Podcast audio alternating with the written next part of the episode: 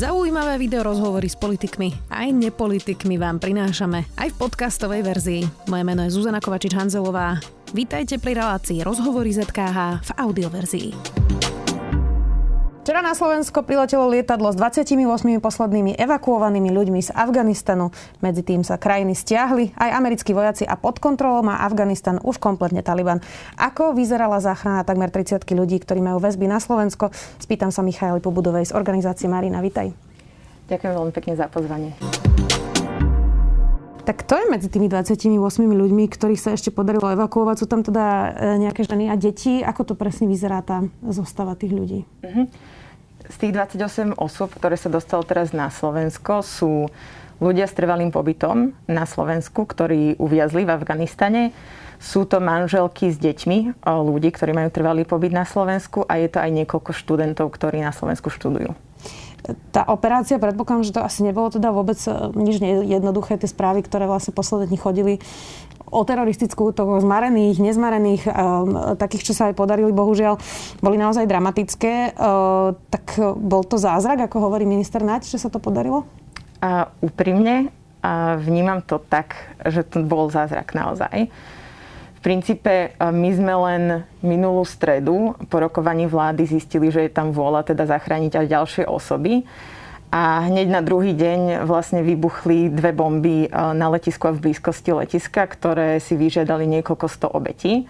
Čo znamenalo, že do toho 31., kedy sa mali evakuácie ukončiť, bolo už len pár dní a vedeli sme tiež, že tá hrozba je čoraz vyššia. Takže Úprimne my už sme v Maríne, ale aj v Lige za ľudské práva v Slovenskej humanitnej rade, kde sme na tomto spoločne pracovali, si mysleli, že už sa asi žiadna operácia nepodarí. Takže z našej strany to bol určite, určite zázrak.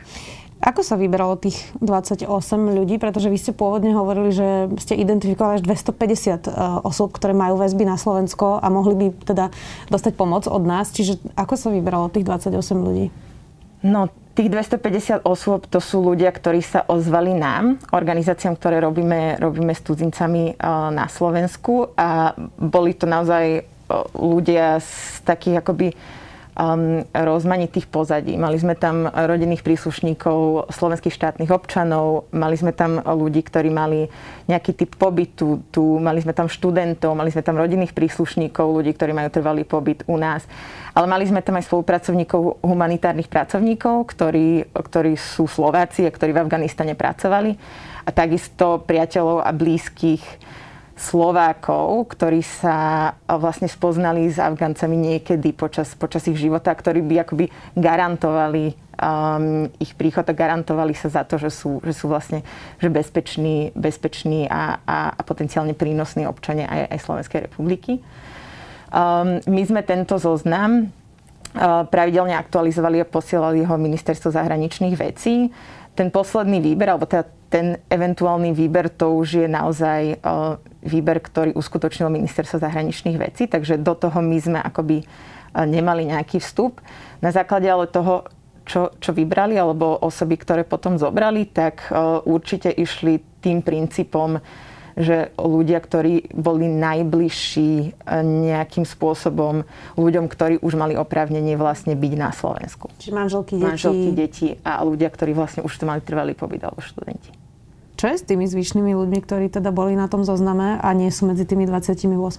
Um, sú stále v Afganistane, um, žijú v strachu a v neistote a čakajú aj na informácie od nás, že čo im povieme, čo sa dá robiť v najbližších dňoch. Dá sa ešte niečo robiť? Čo sa týka leteckej evakuácie, tak je pravdepodobné, že už sa viac robiť nedá. Do úvahy už prichádzajú len nejaké alternatívne spôsoby a to je pozemný útek. Um, to ktorý je, aj to, je teda nebezpečný, predpokladám. Ktorý je veľmi nebezpečný. Naozaj, že veľmi nebezpečný, lebo máme osoby na našom zozname, ktoré, ktoré boli osobne kontaktované Talibanom a bolo im vyhrážané za, za nejaké aktivity, ktoré v minulosti um, riešili. Takže tieto osoby naozaj, že častokrát sa ukrývajú u rodinných príslušníkov, uh, hej, že v sklepoch, v, niekde, kde naozaj, že dúfajú, že, že ich nikto nenajde a, a pre takéto osoby by to bolo naozaj nebezpečné um, uniknúť. Ale máme tam na zozname aj ľudí, ktorí potenciálne by mohli uh, ujsť aj pozemným spôsobom. A, a to sú vlastne osoby, ktoré špeciálne chceme riešiť aj e, naďalej s vládou. E, chceme ich poprosiť o to, aby vytvorili humanitárne koridory alebo vymysleli nejaký spôsob, ako umožniť takýmto osobám odísť z Afganistanu a potom sa bezpečne dostať aj na Slovensko. Tak humanitárne koridory predpokladám, že sa dajú ale riešiť jedine vyjednávaním s neviem, či sa to dá nazvať nová vláda, asi ešte mhm. nie, alebo ťažko povedať, ale proste s Talibanom. Čiže to budú musieť asi zrejme oficiálne uh, kanály riešiť. Čiže bude sa čakať na nejaké bilaterálne dohody uh, s Európskou úniou možno a potom sa to môže ďalej riešiť. Chápem to správne?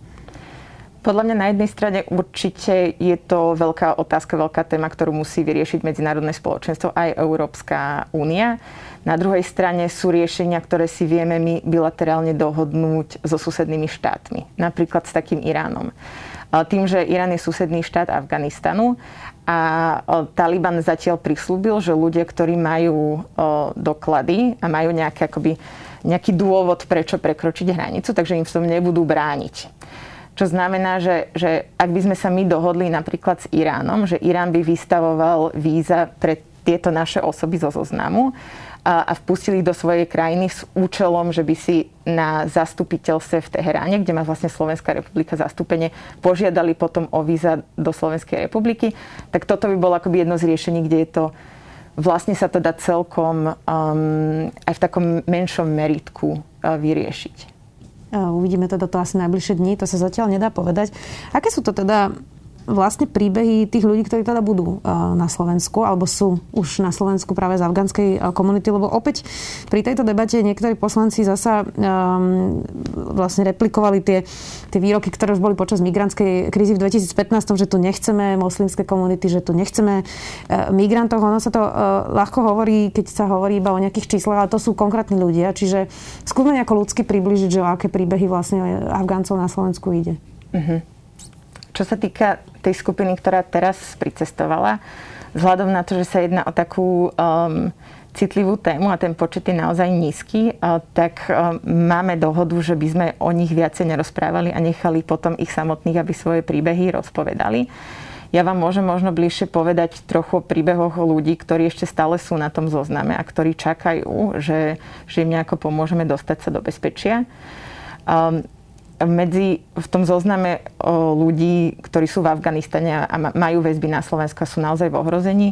Sú ľudia ako napríklad o, sudca, ktorý riešil už aj v minulosti prípady, ktoré sa týkali Talibanu.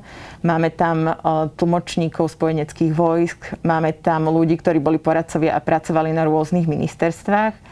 Máme tam tiež riaditeľku dievčenskej školy, máme tam ginekologičku, stomatologičku, máme tam naozaj, že že veľmi vzdelané a vysoko postavené ženy, ktoré veľmi pravdepodobne e, v najbližších dňoch, týždňoch, mesiacoch im môže byť zakázané pracovať, lebo to je, to je ten starý Taliban, ktorý, ktorý takto fungoval ešte pred, pred 2001 rokom. A je pravdepodobné, že, že bude aj obmedzené ich, o, ich pohyb, hej, že budú sa musieť zahalovať a, a naozaj, že nebude im umožnené v, v tej plnej um, slobode a, a práve vlastne fungovať v, v spoločnosti v Afganistane. A vôbec na ulici, jasné. Mm-hmm. A z tých 250 ľudí je väčšina žien? Alebo sa to nedá takto povedať? Uh, musím povedať, že toto sme si nepozerali, že zhruba tretina sú maloleté deti. Um, myslím si, že, že ženy a mužovia je tam možno trochu väčšie zastúpenie žien než mužov. Mm-hmm teda my už na Slovensku máme nejakú skupinu Afgáncov, ktorí tu žijú už dlhšie. Ako to dá vyzerá afgánska komunita na Slovensku? Dá sa to vôbec takto povedať? Lebo to je také predstava ľudí, že, že, že nejak, nejako homogénne vyzerá. Možno sa, možno sa to dozvieme teda, že nie, ale ako vyzerá? Afgánska komunita na Slovensku je podľa mňa veľmi zaujímavá a, a ľudia podľa mňa si nie sú celkom vedomí, že, že, že, že ako vyzerá. Tak ďakujem veľmi pekne za túto otázku.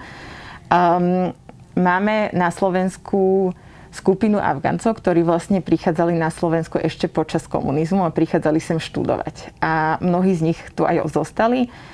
a o, zostali to aj pracovať. Takže máme veľa lekárov, stomatológov, e, chirurgov, e, pediatrov, ktorí sú vlastne Afgánci, ktorí prišli ešte v tom období.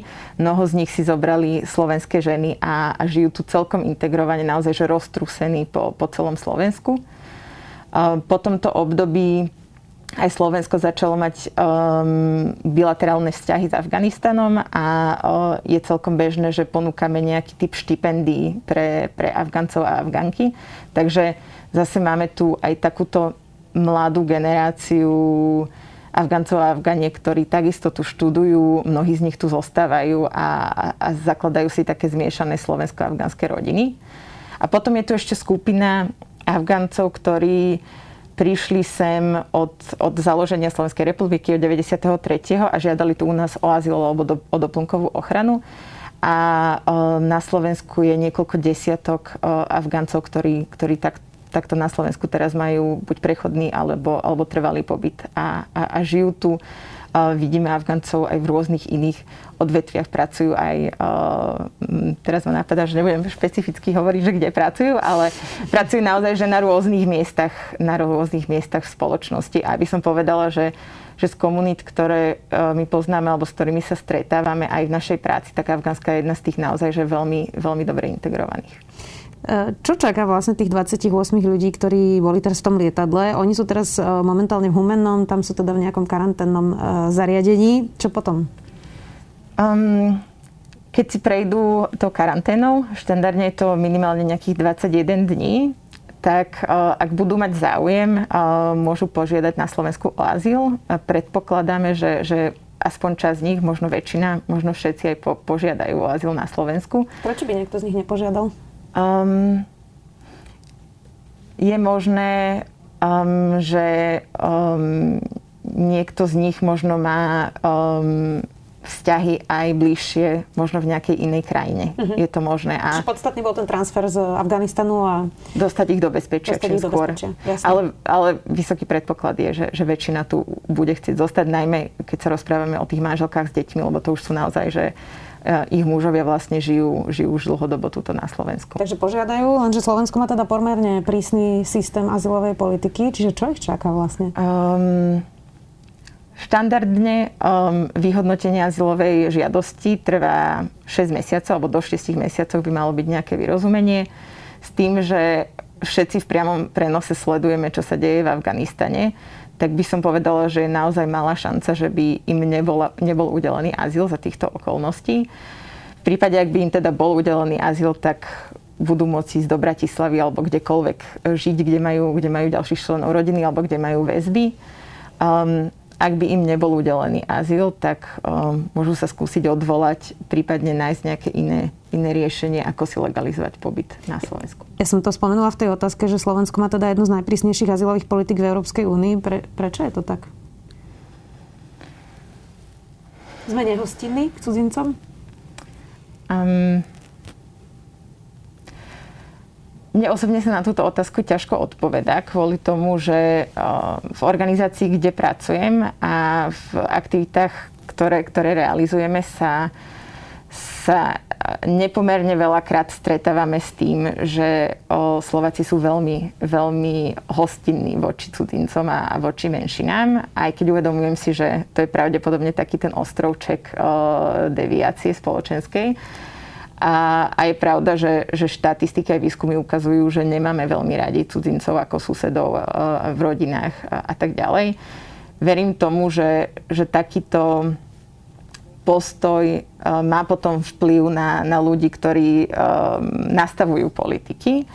A čo sa týka azylového systému, ten by mal byť, ten by mal byť rovnaký kdekoľvek. Hej, že, že, že či už ste v, v Španielsku, vo Francúzsku alebo na Slovensku. Um, ale je pravda, že štatistiky ukazujú, že naozaj veľmi malé percento ľudí dostane e, na Slovensku azyl, alebo teda e, menšiu, menšiu možnosť ochrany doplnkovú. Um, ja... Um, Skúsim doplňujúcu mm-hmm. otázku.